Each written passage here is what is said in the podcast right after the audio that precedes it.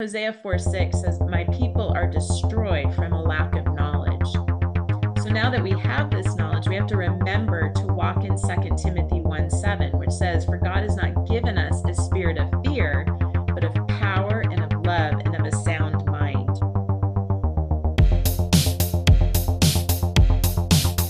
When he turned his back from shoulder to shoulder, it looked like as wide as the tailgate of a truck. This thing let out the most blood curdling, mind blowing, spine tingling scream that you've ever heard in your life, and it cut through me like a knife.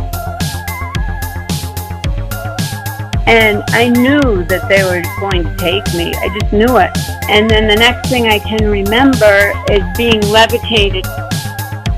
Well, when I look in there, uh, I see two big eyes staring back at me. Hello and welcome. Listening to the Bump Podcast, a place for the believers of the unexplained, monsters, and paranormal. Join us, and we'll go face to face with what goes bump in the night.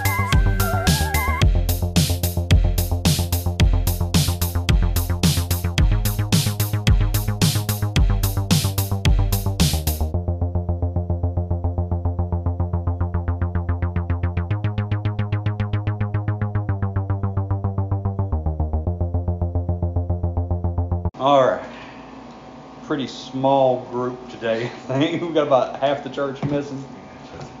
But um, what I wanted to talk about today, I don't know if you guys have noticed. I probably mentioned this last time, but every every time I come up here, it's about spiritual warfare uh, and the reality of spiritual warfare. Uh, this is no different.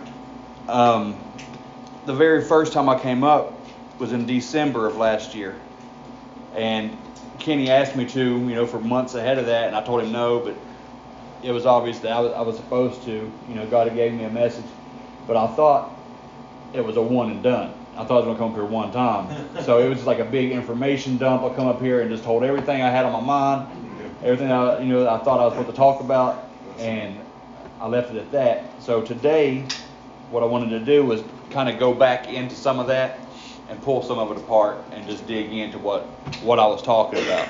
Bless Um, in Ephesians, on uh, chapter six, verse twelve, we'll we'll read it here in a second, but there's a word in that. He says that our battle is not with flesh and blood, but it's with principalities and powers of the air, right? Amen. All right. So that word principalities, we hear it all the time. That's who we fight against. Yeah, come on. But we never really go into what's a principality. You know? So we're gonna we're gonna get into that and hopefully make some sense of it all. It's uh there's a lot of revelation in this that was given to me, and I, I, I told Kenny before church started, like I felt like I was I, I said I felt like I was high all day. You know, I've just been so excited, just like a goofy smile on my face all day. I just uh, I've just felt so good, and I feel like you know God's blessed this, and I I hope that I get it through the way He wants me to. Amen. Amen. Um, Lord. It's a little different than what I had thought it was going to be when I started, um, but here it is. Um, all right. So principalities. If we look around the church for a second, we can see that you know we all love each other. We have a lot of faith in this little church. But for that reason, naturally and supernaturally, this church and us individually, we're going to be under attack. Um, we can think about personal examples. We can we can think about other people in this church that are that example. You know, if we think about our kids have come under attack, Yes. our finances. There's been rumors spread all about us, um, and then there's distractions. You know, something that, that will keep people from from making it to church. Like I said, we've got like eight or ten missing right now. Yeah. Um, it's always something. Those little challenges. But like Paul says, our battle is not with flesh and blood. That's right. So those people who are spreading rumors or being used to distract us, you know, they're either a willing vessel or unwittingly they're a vessel for these principalities, for these demonic forces to be used against us to keep, you know, to keep us from God. Amen. That's good. So then we would ask, who are principalities or what are principalities? How can we fight against these principalities? Well, there's, there's a whole lot of questions like that, but re- in reality, there's only a couple of answers. And it's not because God's vague, it's because it's simple, you know, in words, of what we can do to stop it. So we'll go ahead and we'll read. I have 15 verses to read today, so I hope you guys are ready. There's more verses than there are people in here, I think. so we'll. Uh, I want to read them both out of the KJV and the New American Standard, both of them. Um, I know Jess has American Standard. I, I have one up here, so we can read out of those if nobody else has one. But uh, out of the King James, anybody who wants to tackle it, let's just go around the church, and so everybody gets some of it. Um, we're going to read Ephesians 6:12 first. Okay. So we'll just start off with that one. I'll do that one. Go ahead. The Bible says, For we wrestle not against flesh and blood, but against principalities, against powers, against the rulers of the darkness of this world, against spiritual wickedness in high places. All right. And American Standard. Jess, you want to take it? Sure. It's not very different. No. It said, For our struggle is not against flesh and blood, but against the rulers, against the powers, against the world forces of this darkness, against the spiritual forces of wickedness in the heavenly places. Right. It's not much different at all. The real difference is KJV says principalities and powers. American Standard calls them rulers and powers. Okay, so right there it tells you that a principality is a ruler. And you look at the word principality, the word prince is the first syllable, right? So it, it gives you a hint as to what, what these are. Yes, amen. Okay, um, my study Bible, when we broke it down the first time, said that these rulers, what that really means is demon princes and chiefs. So these are chief demons, okay? Just like angels have a structure, the demonic realm has a structure. All right, so these are uh, demon princes and chiefs. So if you're a, a ruler, if you're a prince, what's your kingdom? Right? That's right. That's right. So we're going to dig into the word, and I'm going to show you exactly what that is. Um, Paul uses Ephesians to set us up to understand the battle that Christ has already won. Right? So now they're they're just after us. We are the images of God. So they're after His imagers because Christ has already won the, the main event. Right? That's right. All right. So we're going to read again in the KJV, same same book, Ephesians, but let's read chapter one, verses 19 through 21. So 19, 20, and 21. I'm gonna turn this AC on. Did you say chapter one? Chapter one. You ready? Yep. 19, 20, and 21. Yes, sir. And what is the exceeding greatness of his power to usward who believe, according to the working of his mighty power, which he wrought in Christ, when he raised him from the dead, and set him at his own right hand in the heavenly places, Amen. far above all principality and power and might and dominion, and every name that is named, not only in this world, but also in that which is to come. That's right. Wow. That's amen. All right. And the American Standard is not too much different. It's going to say, and what is the surpassing greatness of his power toward us who believe? These are in accordance with the working of the strength of his might, which he brought about in Christ when he raised him from the dead and seated him at the right hand in the heavenly places, far above all rule and authority and power and dominion and every name that is named, not only in this age but also in the one to come. So, right there it tells us that God raised Jesus from the dead. And in those three days, Jesus took authority over death. Yes. Right? Yeah. Paul goes on to say in Colossians 2.15, I know Kenny opened up church with 2.14, but in 2.15 to say that Jesus made a public display Yeah. over death. He, he triumphed over these principalities and powers. Thank you, Lord. So let's go to Colossians Yes. and read 2.15.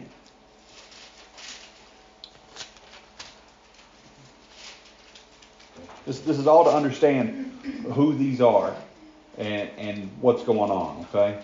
Amen. So 2.15, uh, King James, who wants that I can read it. one? Okay. And having spoiled principalities and powers, he made a shoe of, of them openly, openly, triumphing over the enemy. That's awesome. That's right. That's awesome. American Standard says when he disarmed the rulers and authorities, he made a public display of them, having triumphed over them through him, through God. Okay? Oh, is that what he just what he did was he just he just openly he said you were defeated. Yes. He just took them out right there, didn't he? Yes. And, awesome. and it's uh, it's further explained, and we're going, I'm going to explain it. Okay. Um, his public display was the crucifixion. Yeah. That's where he won. And it, it's a lot to wrap your head around, but I'm, I'm going to explain it right here. And it's, I had to read this several times before it clicked, like what he really talking about. And it's Yeah. back in Ephesians again. Okay. Uh, it's chapter 3. And again, Kenny touched on this. He hit in the middle of this last week. So it's, it's like we've been circling around this whole thing Amen. about how God took this victory and how it worked. Amen. We're going to go to chapter 3 of Ephesians, verses 8 through 12. Let me read it. Yep. Unto me, who am less than the least of all saints, is this grace given that I should preach among the Gentiles the unsearchable riches of Christ, and to make all men see what, what is the fellowship of the mystery, which from the beginning of the world hath been hid in God, who created all things by Jesus Christ. Amen.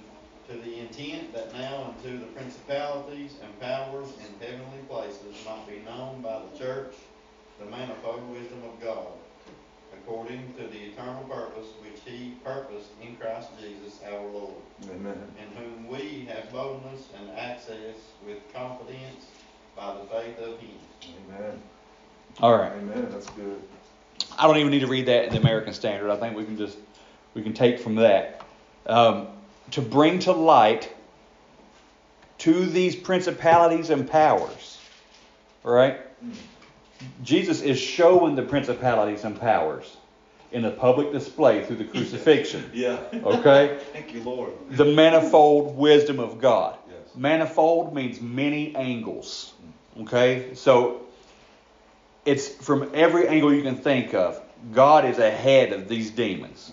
Right? And through the crucifixion, he defeated death. They had no clue that was coming. No, they did not. And so that mystery as to why that was happening was hidden from the world. That's right. Because if, if they knew that when Jesus died, they lose, Yeah. The then then Satan would have never entered Judas Yeah. into spur this crucifixion along, right? That's right. So he kept it in. And God was just so far ahead. It's like God's over here playing Xbox while demons are shooting marbles. You know what I mean? It's like he's way advanced. He's, he's way out ahead of him. Uh, That's good. and he totally outwitted the devil. Yeah. You know, and when it was over with, he goes down into hell, Yeah. takes the keys, Yeah. comes back, na na na boo boo. Yeah. You know, I win. Yeah. And ah, okay, hold on. I got ahead of myself. I think I got a little. I get so excited talking about this, you know, because it, it's so it, it explains it and it makes it so much more real Yes. as to how we're saved and why we're saved. Amen. All right, Paul goes on. Um, he explains the purpose of Christ dying, saving the church, and everybody that receives him. All right, so now Paul gets to share this mystery as explaining how Christ defeated the devil, Amen. how he saved the church through this one act, through this crucifixion. And that's a that's a big deal. Mm. All right, so back to the principalities. We know that they've been beaten. We know that they've been humiliated. Yeah. You know, they were shown as fools. So who are they? They're definitely of the unseen realm. They're not flesh. Mm. Okay? They're angels, in quotes. Okay? They're angels. And we're going to dig deep into how how they're angels. Okay. Um, some of this is it just worked out this way. I, I talked to a man. I talked to Kenny about this too. Um, this guy, he's a Franciscan monk. Okay, he's an actual robe wearing monk. Lives in Ireland. I talked to him for over an hour just a couple weeks ago, and he explained to me that during the intertestamental period, okay, so it's in between the two testaments. There's the Old Testament and the New Testament, and there's like what, 500 years, four or 500 years, 400 years, yes. years in between the two. Yes. Okay, that's something we don't even think about. But in between that time, that Jewish scholars they started digging into what the heavenly host was, because the heavenly host is mentioned a whole lot in the Old Testament. Um, so they they're going through the the scripture, you know, it's the same same Old Testament as their Torah. So they're digging through that, and they're digging through their you know extra canonical texts, you know, like the Book of Enoch and all this, and they're they're just weeding through it all. And it's the same stuff that the Second Temple Jews, you know, of Jesus' day, they're studying the same stuff, okay? And they're figuring out the orders of angels, the heavenly host. And um, he went on to tell me what these nine orders of angel are. And it's a whole lot. And we're not going to get into all of that. But what we're going to talk about is this Christian theologian and another monk. He was also a writer. His name was Pseudo Dionysius. Dionysius. He compiled all the categories and orders, and he explained the nine orders of angels. I'm sure we've all heard that before, that, there, that there's these nine categories. Okay? Um, basically, what it is, it's ranked kind of like the military. Okay? You have God as the commander in chief, and then you have rank and file beneath him. Angel is a title, it's not a who. Okay, so you have these celestial beings, these heavenly hosts. They are an entity, but that doesn't make them an angel. What makes them an angel is when they're given a mission. Because the word angel means messenger. Okay. So when they give they when God assigns them with the with the task of sending us a message, they are now an angel. Okay, it's just a title. Mm-hmm. It's not a who. Yeah. All right, so that's how they're, they're we we lump them all as angel. And Like the just make Bible it- says a lot, angel of the Lord. Yes. Just a messenger of the Lord. They Yes. came to, to give a message. Yes. Okay. Um, you see a lot of visitations like that. And then in the New Testament, you know, through translations, they kind of lumped these things into just say angel. You know, because it just makes it a lot easier just to, to, to, to not try to weird, you know weave through what is a cherubim, you know, what is a seraphim. Yeah. Uh, those are different types of beings, and they're described in the Bible, but we just call them all angels, you know, to make it easier on us. Um, for simplicity. Yeah. All right. So when you go through these orders, you have angels, archangels, thrones, and it goes so on and so forth. But in that list is principalities and powers. So they are in the list of angels. Okay? Um, they're princes. They're sons of God. They're referred to as sons of God quite often in the Bible. Um, Oh, is that like the place? Um, I hope I didn't get. No, no, no, you're good. Okay, like the the princes, principalities and powers in the air. It's the second heaven is where they're ruling at, correct? That it's like here? Yeah. It's like here is the, you know where the birds fly is the first, where you know just above our head basically. Right. To the clouds is the first, and then the second one is between us and God. yeah, the, the, like the space, you know, from the clouds into outer space to a certain point. That's, Yes. That's the second heaven, correct? Yes, and that brings up a good point because these angels, these principalities, obviously they're not good because they're against us, right? Yeah. So these are fallen angels, Yes. okay? They still are titled with principality. They God holds them in their place, and that don't sound right, but it, I'll I promise you I'm going to explain all this here in a second. Okay. Um, these are essentially like archangels and the like. You know, they're high ranking and they're kept in that place by God, but they are fallen. Um, now, when you think about unclean spirits, you'll see in Job even that the devil can approach the throne room, right? Yeah. Um, these demons approach the throne room. That's why we call Jesus our advocate Yeah. because it's very legalistic in that world. When we sin, we mess up, they have legal authority to afflict us. Jesus is that advocate. No, they're covered. Yeah. Right? Amen. And he wouldn't be called an advocate if he wasn't advocating for us. Yeah. You know, so he, he's defending us in that realm. Yes. Okay? So God kept their position for his purpose. And I'm going to back it all up right here. Let's go to Psalms 82. 82. Yes, sir.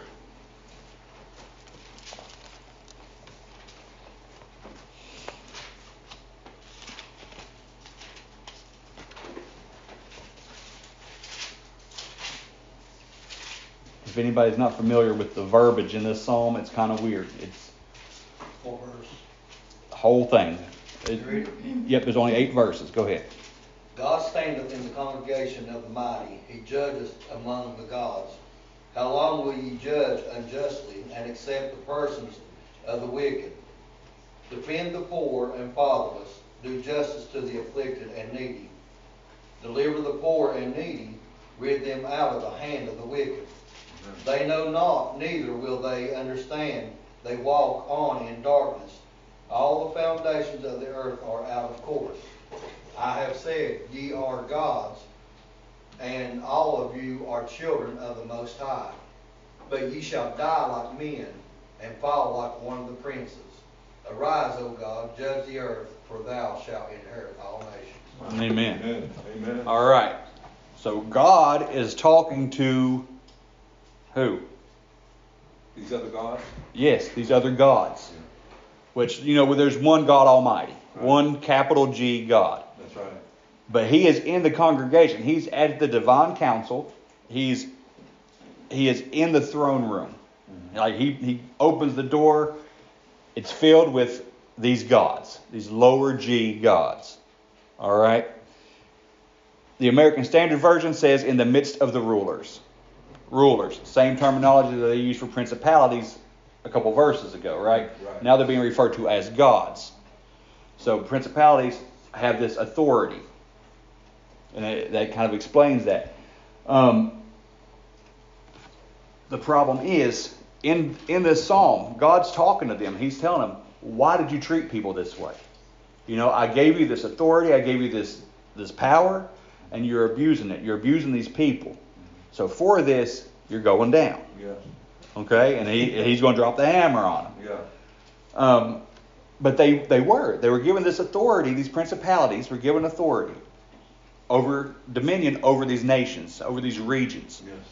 And they become corrupt because people revered them as gods. Yeah. And you could think of that like the pantheon, like the Greek gods, Yeah. the Roman gods, That's right. the Norse gods. Yeah. Come over here to America, and you know all the you know the the pagan gods.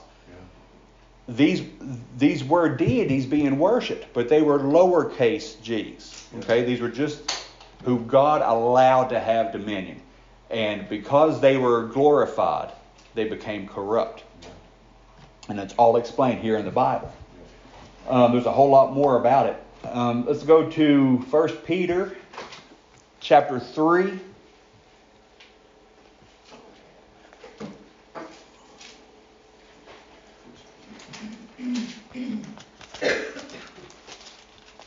Verses 19 to 22.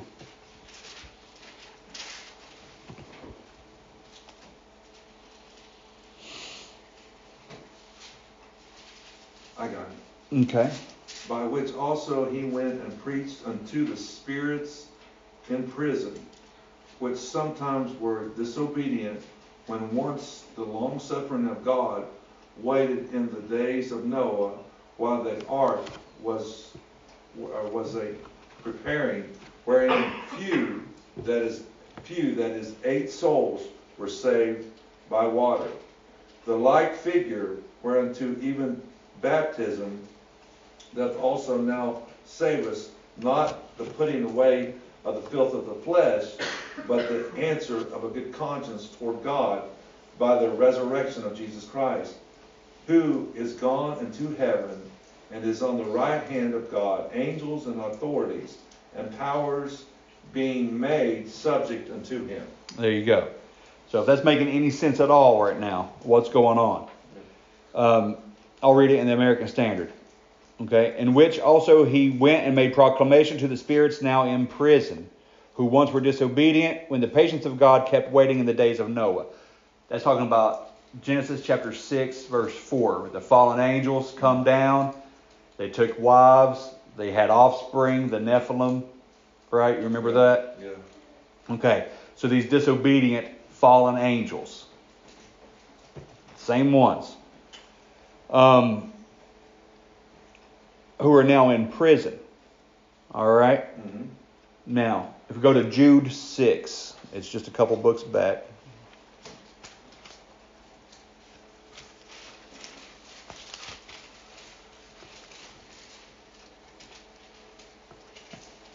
All right. It says here, and angels who did not keep their own domain, but ob- abandoned their proper abode, he has kept in eternal bonds under darkness for judgment of the great day. All right. So he had put angels into their domain. He gave them dominion, and they violated it. Yeah. Right. And so, so now they're in chains.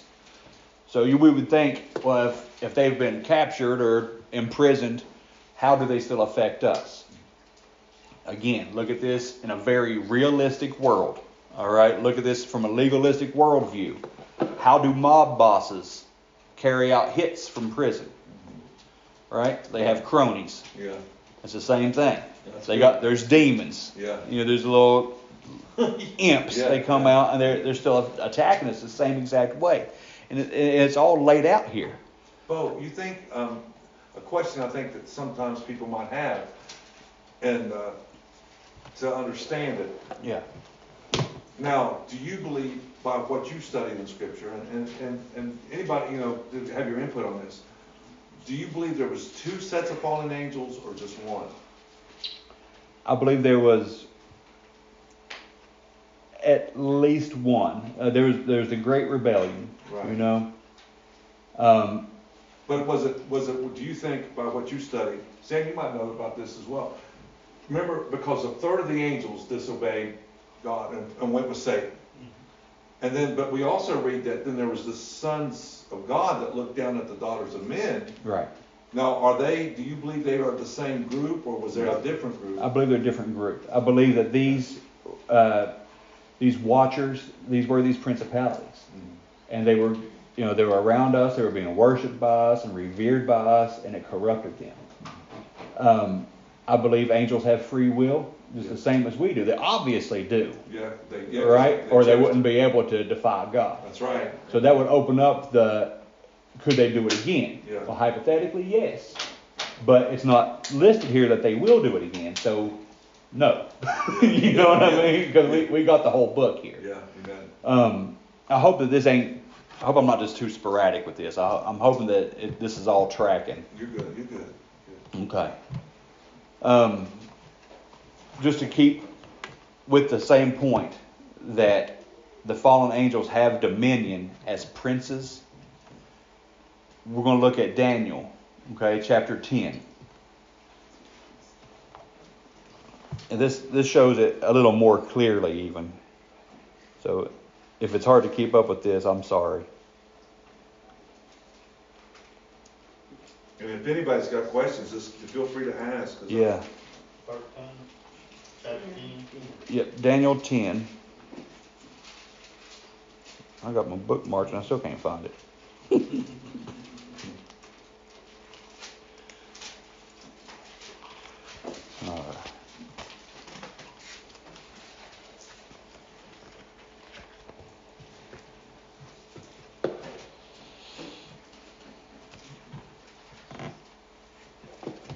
now Daniel, Daniel chapter 10, verse 5, we get a glimpse and description of who I think is Jesus. I don't know if you guys have read that before. Um, Kenny, you want to read that?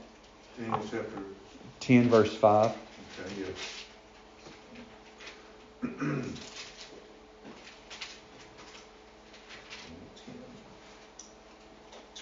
And it says, Then I lifted up mine eyes and looked, and behold, a certain man clothed in linen, whose loins were girded with fine gold, and fast, or a fast, Yep. or of yeah. And he goes on to to explain that his body was like beryl, his face had the appearance of lightning, his eyes were like flaming torches, his arms and feet like the gleam of polished bronze, and the sounds of his words like the uh, sound of a tumult, like rushing waters. So Daniel got a vision of the Lord there, Yeah. right? And I'm going to tell you why Daniel got this vision of the Lord. Um, he was in prayer, right? Um, and fasting. He had fasted for 21 days, trying to get an answer to his prayers. And if you see here in verse 12 through 14, if somebody wants to take that one, you'll see he gets visited. The same chapter? Yep, I can do it. Go ahead. I got the New King James though. that's fine. Then he said to me, Do not fear, Daniel, for from the first day that you set your heart to understand and to humble yourself before your God, your words were heard, and I have come because of your words. Hmm.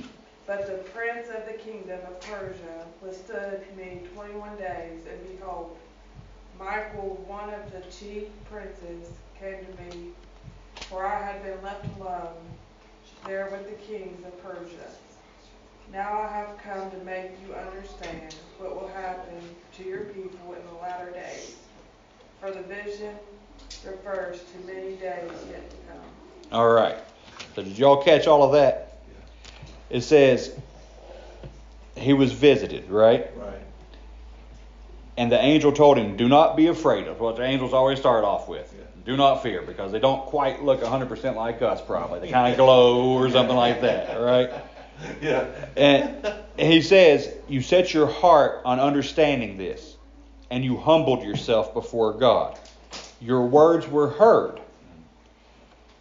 and I've come in response to your word. So God sent this messenger angel down in response to Daniel's prayer. But the prince of the kingdom of Persia went into battle with this messenger. So his prayer was intercepted for 21 days. Yeah. His prayer was intercepted. And then Michael, one of the chief princes, okay? Michael, that Michael, Yeah. the archangel Michael, is a principality. Yeah. But he's not a bad principality. It doesn't say that all principalities are bad. No. It's just it's just a title. Yeah. Right? Yeah. So Michael, a chief prince, and you're going to find out who who he has dominion over here in just a second. He come down and he jumped into this battle and relieved this angel, which we'll find out at some point. I guess is Gabriel. Okay, he comes down and he delivers this message to Daniel. But this entire 21 days, Daniel's fasting. So Daniel's at battle too.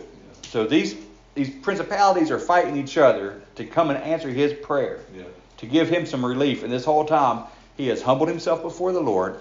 He sacrifices food, and he's in this weird fasting. Yeah.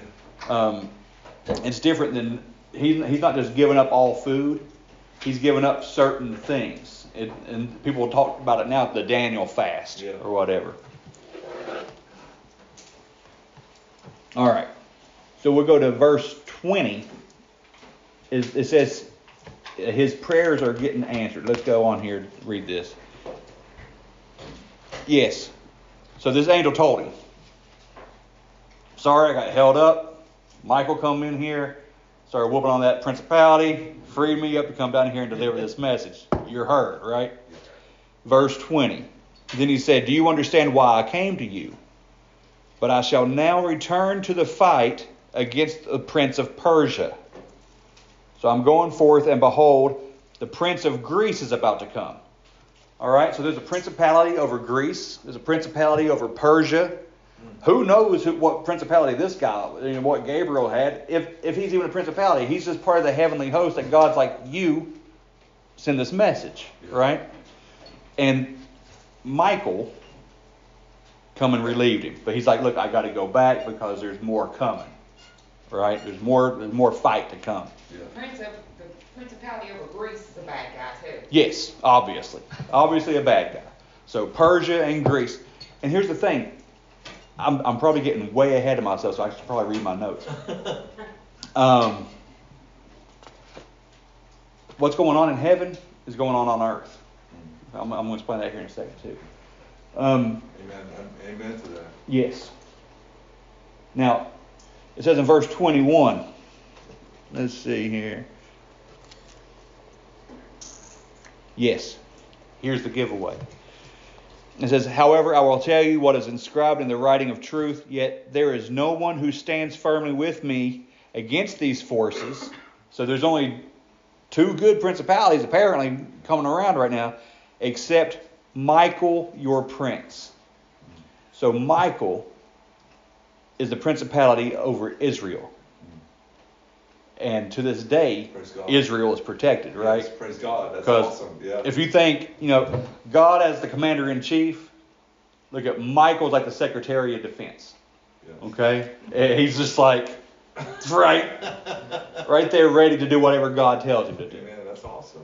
Um, yeah, that's, that's, that is very awesome. that is very awesome. If you go to Daniel chapter 12, verse 1, okay, it's just the next, about a page later. Where we going? Daniel 12. distracted me. She was trying to talk. Oh, y'all can pass notes or something. All right.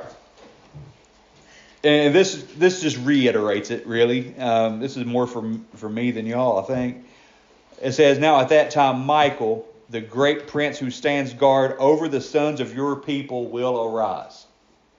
That's just letting you know again. Michael is the chief prince over Israel. He is the principality in the spiritual world over Israel. All right, let's see.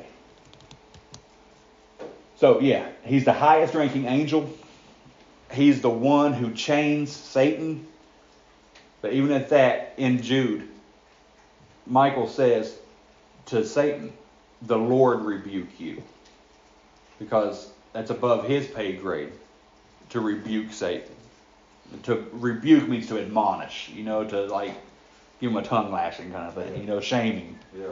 Um, Michael's very name, the name Michael, means who is like God. But it's a question. It's not a statement. It's not saying that he is like God. Yeah. It's like Michael, his very essence is telling you that nobody is like God. Amen. Right? Amen. So that's how that, that's how close to God Michael is. Like I don't know when he created Michael, but they've been boys for a long time. All right, so Daniel fasted in this unique way for 21 days, and during the entire 21 day battle in the heavens, he was battling his flesh and giving his faith in God. And that commentary that I got out of my study Bible, it says that uh, this, this whole lesson, you know, this this whole portion of the story lends as an example that what happens on earth is affected by heavenly struggles. Okay, so our prayers are heard, Yes. they're being answered, but our prayers that go up are not just heard by God. So they're, they're being intercepted sometimes. Yeah. There, there's that battle, and that's why we have to have faith and hang on and see it out, fast if we need to, pray hard, keep calling on the Lord Amen. Fervently. fervently, the effectual fervent prayer of a righteous man, right? That's right. That's right. That's right. All right. Let me go on down here. Yeah, like I said, we don't know for sure how many principalities there are, but it's often correlated to the 70 that Jesus sends out. Because Jesus sent 70 out two by two to the nations, right? So we get a little hint that at least there, there's at least 35. Because if we're going out two by two, Yeah. it must be 35 nations. Yeah. So there's at least 35 principalities. And we know Michael's one good one. Whoever this messenger was, Gabriel, if he's a principality also, if he has that title, Yeah. then that 33 out of 35 are bad, Yeah. at least. We don't know. good- But the good news is that there's two thirds of good angels and just one third of Right. the bad Yeah, that little glimpse you get in Revelation, Yeah. uh, like he sweeps his and a third falls Yeah. with him. Yeah, so it's uh, that's the good part that there there's more of the good than Yes. the ones that fell. And here's something else to think about. Um, if they have power and authority to this day, It's by God's will.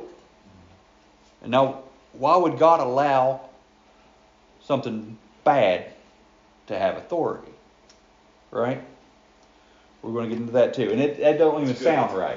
No, no, don't. Um, because, you know, God is love. That's right. Says it flat out. Yeah.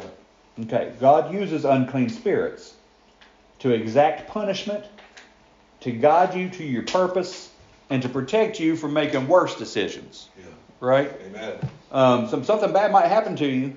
You know, I like, I don't know, I could fall and break my leg going out to the truck, but it might stop me from driving out of here and getting into a wreck and dying. That's right. You know, Amen. so we're going to explain a little bit further in with scripture instead of using just a bunch of goofy analogies. Okay, we're going to look at Saul. Let's go to 1 Samuel.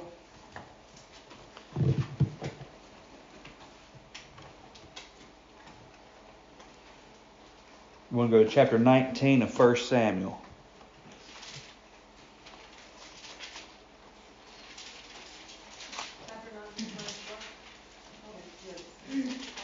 Verse 8.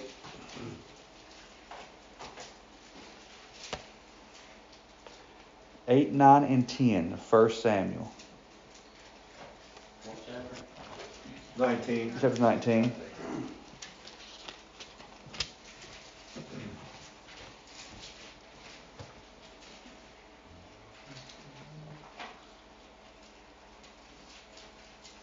And this is showing you. Uh, I know I keep bouncing everybody around.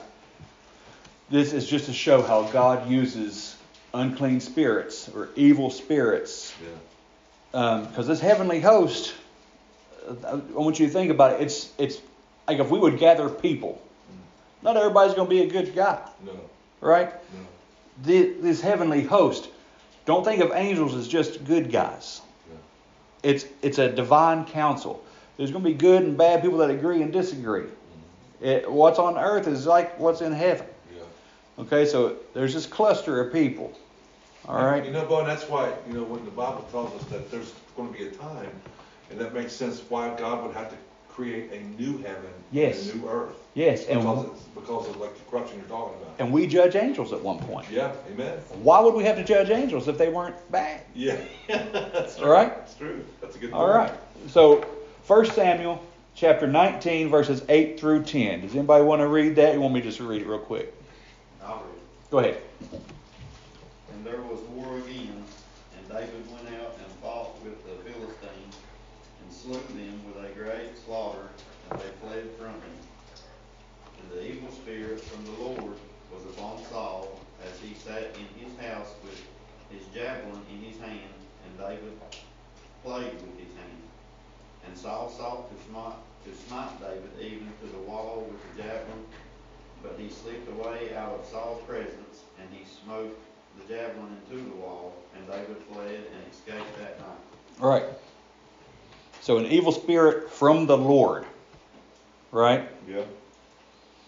was on Saul. We're going on to twelve. To the, huh? Did you say go to twelve? No. Okay. No, you're good. Uh, so, an, an evil spirit from God entered Saul to the point where he tried to kill David. Now, why did he do that? He allowed it. Amen. He allowed it. Well, he, he, he sicked that evil spirit on Saul. Yeah. Maybe to give, maybe to give David a clue that, hey, Saul's not great, he don't like you. Because David is anointed. Yeah. David is chosen. And this is going to push him to his purpose because David is so faithful to Saul. Yeah. He's sitting there playing the harp for him, like, you know, just be a good guy, you know, I love you. And so he's got to really push David away from Saul. So he uses this evil spirit to do that. Um, now look at Ahab. This is going to be in 1 Kings chapter 22.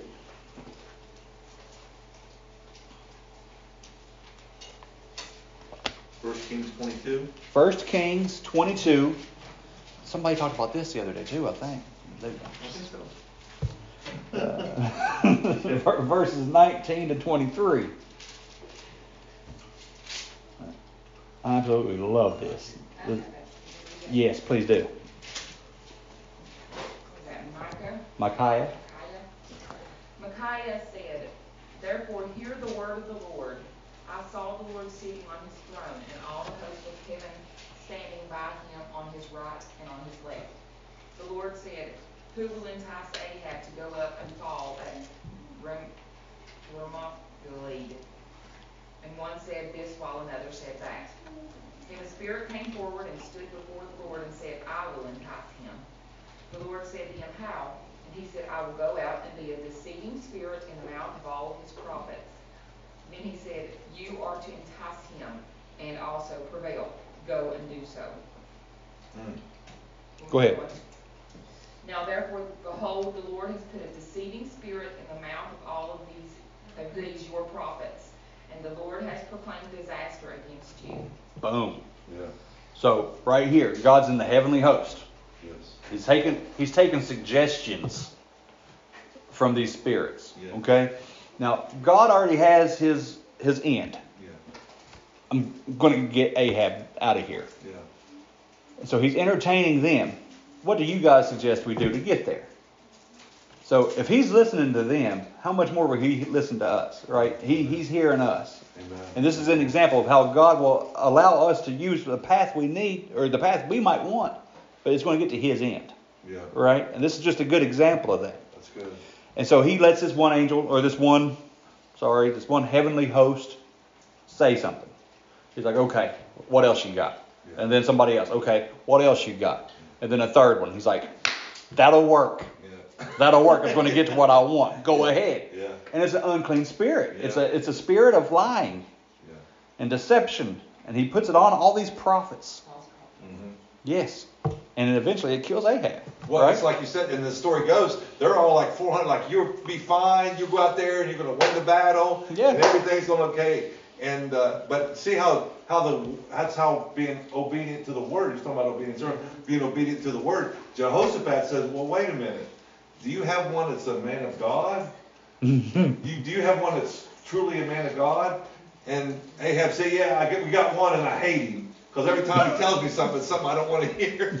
so Go ahead then. yeah, yeah. So he's like, so it's like that's why we got to be obedient, as you said, to the word. And what we're learning and growing is that because there is forces out there Yes. that's going to try to distract you. And since we know now that these principalities and powers aren't really good guys, Yeah. and that this heavenly host is a mixed bag, Yeah, is come it any wonder that some of them are like, I'll go be mean to these people until it happens, you know? and they look forward to it. Yeah. So, I mean, it, it's all right here. It's like I would have never believed that until, you know, you start doing the, the legwork, start reading into it. That, you know, you think God, you think good and wonderful and sweet and kind, and God has a, a plan. Yeah. And God's plan is going to be seen out. The same thing. You go back to Joe. Joe. I Job. know, Kenny. yes.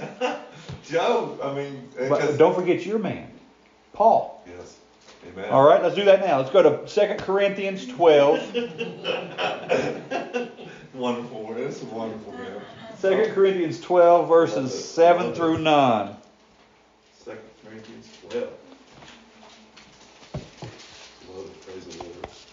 I, I tell you what, I really enjoyed it, though. It's this is really good. Thank, thank God. 7 through 9. And lest I should be exalted above measure through the abundance of the revelations, there was given to me a thorn in the flesh, the messenger of Satan to Hmm. buffet me, lest I should be exalted above measure. For this thing I besought the Lord thrice, that it might depart from me. And he said unto me, My grace is sufficient for thee, Amen. for my strength is made perfect in weakness. Most gladly, therefore, will I rather glory in my infirmities, that the power of Christ may rest upon me. Exactly. Amen. So God's telling him, I'm keeping you humble. Yeah. And to do that, a messenger of Satan is right there in you. Yeah. You know, in Paul, who was given the mystery of the gospel. You know, yeah. Come on. there is Come on. Uh, only a couple greater men maybe in this whole Bible. That would be God and Jesus. Yes, sir. Paul was given a, a huge task here, right? He's leading the he's given the church to the Gentiles, to us. You know, without Paul's work, without him being obedient, there would be no church here. Yeah. And he had a messenger of Satan. Okay, God used an evil spirit to keep him humble enough to keep him on track. And when he asked for mercy, God's like, uh uh no. Your grace, you know, my grace for you is sufficient enough. You've done enough damage. You know what? I, I stay on track. I've looked at that. Uh, listen, people think it, it was a, it maybe an eye issue. The, maybe it was it, because it, it talks about Galatians. The Mhm. letters were written bigger. Was it like some kind of infirmity? They talked about like head lice. They talked about all kinds of things. The persecution of the church, the early believers, everything. That, but we only know, like you said, it was a messenger from Satan. Right. Whatever that was. Whatever that was. Whatever that was. Um, but how else does God use the heavenly host? Just like Michael, Yeah. God assigns each one of us a guardian angel or a guardian heavenly host. Yes. You know, okay, we call them angels, okay? um, but if we go to, and I wish Zach was in here, Psalms 91:11, my favorite psalm. Thank you, Lord. Thank you, Jesus.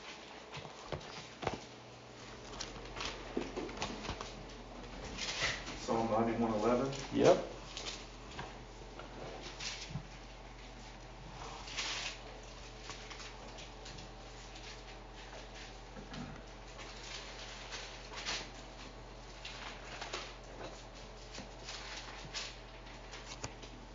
I got it. Okay. For he shall give his angels charge over thee to keep thee in all thy ways. Yes. My version says so. He charges his angels, uh, charges his angels. I mean, man, I got tongue tied. concerning you, yeah. For he will give his angels charge concerning you to guard you in all your ways. Amen. Right? That's a guardian angel. It literally says it's a guardian angel that you have. Amen. So we get some help, right? So our nation may be under dominion of principalities and in subjection to the God of this world. But we are in the shadow of the Almighty, Amen. which is also in Psalm 91. Yes. Okay? Amen. We abide in the shadow of the Almighty Amen. because 1 John 4 4. Oh, that's a good one. You can paraphrase if you want to. Yeah.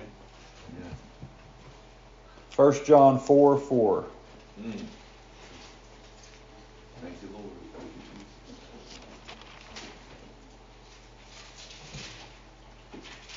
I have it, you want me to read it? Yes. You are from God, little children, and have overcome them, because greater is he who is in you than he who is in the world. That's Amen. right. Amen. So we have to know that no matter what's going on out there. Come on, brother. Amen. Right? Thank you, Lord. Thank you, Lord. All right. Thank you, Lord. So we fast, we pray, we humble ourselves before the Lord, Yes. we repent, and we love like Jesus, and then we put on the full armor of God, which is Ephesians 6:13 through 17. Yeah. Um, I'll just paraphrase because I know I'm running really long. If Roger was here, he'd tell me to shut up by now, probably. That's two and a half hours. It's just not long that, but you know, we put on the you know the helmet of salvation, the breastplate of righteousness, the belt of truth. We stand our feet in the preparation of the gospel of peace. We take up the shield of faith, and that shield of faith is God's faith, because our faith fails. That's right. His faithfulness is our shield and bulwark. Psalm 91. All right, so that's God's faith, and the sword of the Spirit, which is God's word. All right.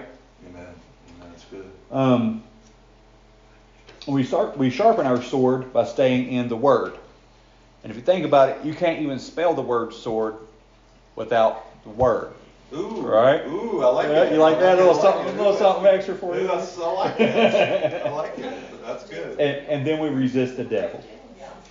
Um, it, it makes sense also that right after Peter speaks about disobedient spirits in uh, 1 Peter 3 19 and 20, we already read that.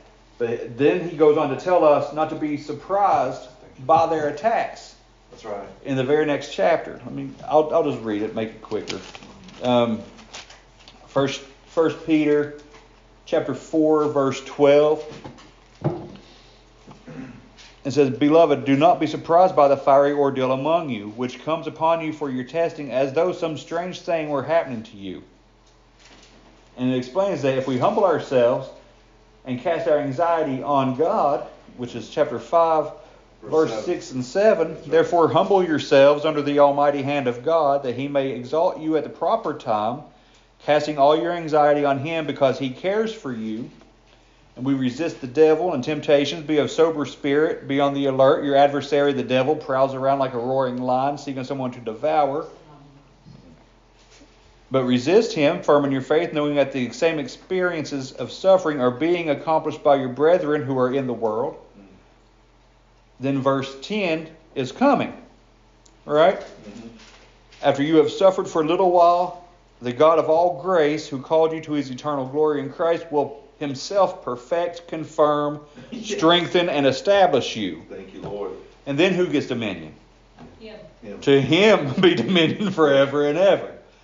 So, what Peter is saying here in chapter 5, uh, I discovered through my studies, is the exact same thing that Daniel was going through and exercise in chapter 10. You know, he humbled himself, and that's how the angel even come down and said, "Look, you've humbled yourself." You know, Daniel does all these steps that First Peter lays out verse by verse what to do. You know, you're going to be attacked. And back two verses ago is who's attacking you. So it's coming. Yeah, come on. This is what you do, Come and then. God will perfect and establish you.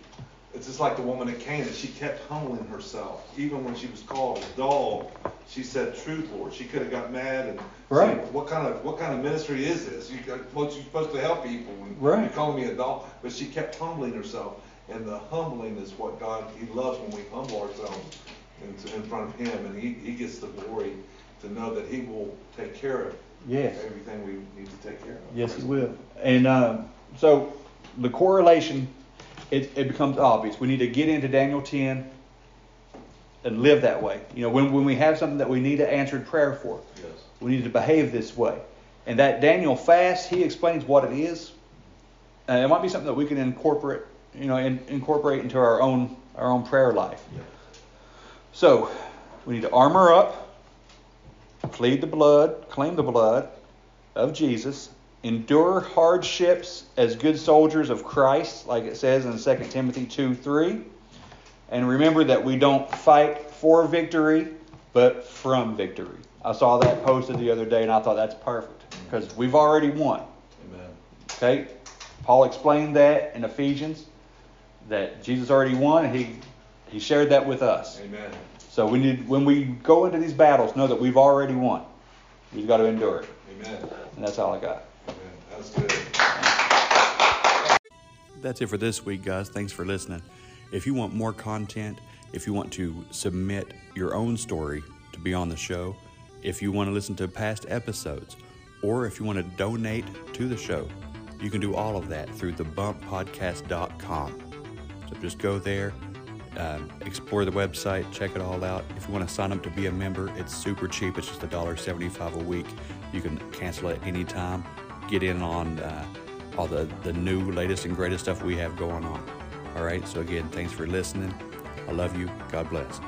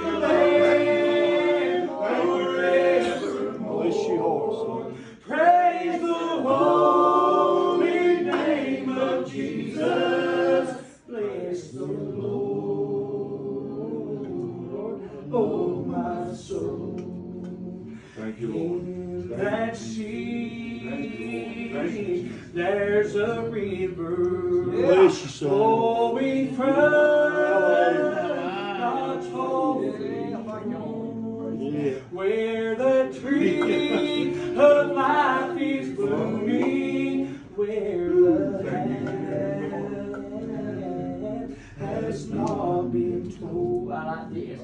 No more tears.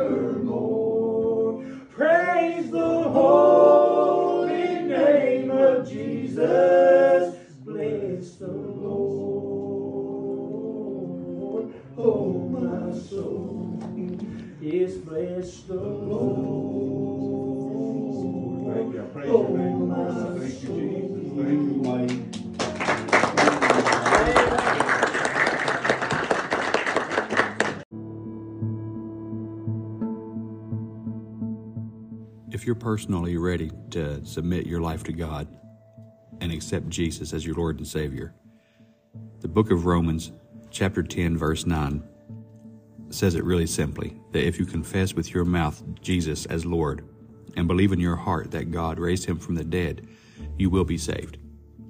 It's that simple. To be born again, to start a new life as a child of God, to join God's army, to rise up against the evil forces that you know are all around you. You don't have to do it alone.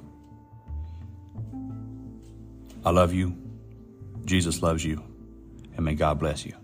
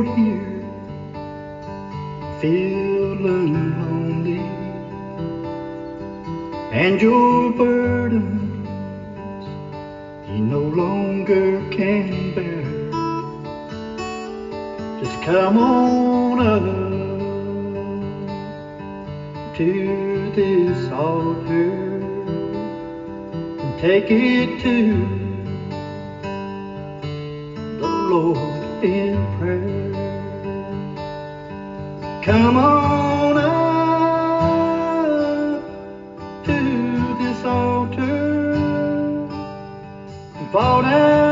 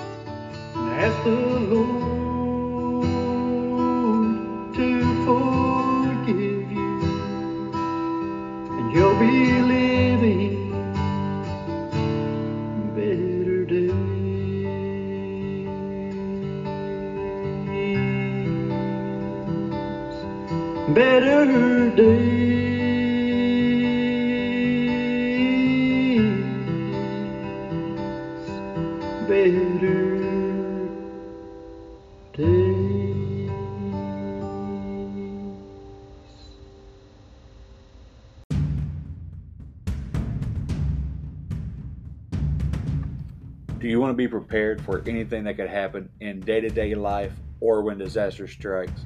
From the office to the outdoors, then please go to squatchsurvivalgear.com and check out the packs that they have to offer. They're made in America, and I mean every single piece of fabric, hardware, buckle, and frame.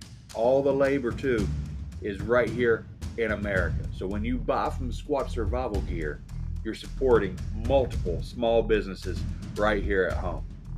I've become good friends with Chris. Um, he, he's a military vet.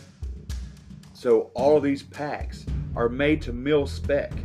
All right, so they're all military standard packs. They're good for everything. These things are virtually bomb proof. I promise you, I own two of them. I have the Rock Ape and the Mothman pack. They cannot be beaten. I've I've had gear all my life. I had gear in the military. I have gear when I go hunting. I have gear for camping. The Squatch Survival Gear changes the game. All right, I, I take one to work every day. I take the Mothman pack with me to work. Just use it as a regular backpack, but it's so functional. It's it's just unbelievable quality. All right, so please go to squatchsurvivalgear.com. Now, to save 15% site wide, I encourage you to use promo code 23BUMP. That's 23 B U M P to save 15% site wide. Do you love coffee? Of course you do. Who don't? I'm drinking a cup right now. Sober Vet Coffee is a military family owned company that brings together a love of coffee and support for military affiliated people in recovery. Sober Vet Coffee donates 20% of net proceeds to charities that support military and veteran mental health. Co founders and spouses David and Christina Beardsley built Sober Vet Coffee to connect current and former military families that are in the community of recovery. This specialty third wave coffee is roasted to order, so you are guaranteed the freshest brew. It's available in whole bean or ground for your home brewer. And listeners will receive a 10% discount with the code BUMP Believers. That's B U M P B E L I E V E R S. Bump Believers. Go to sobervetcoffee.com, find the blend you like, and order a batch today. I believe in this coffee because I believe in David Beardsley. I served with Dave, we deployed together, and I love him like family. God bless you, and God bless America.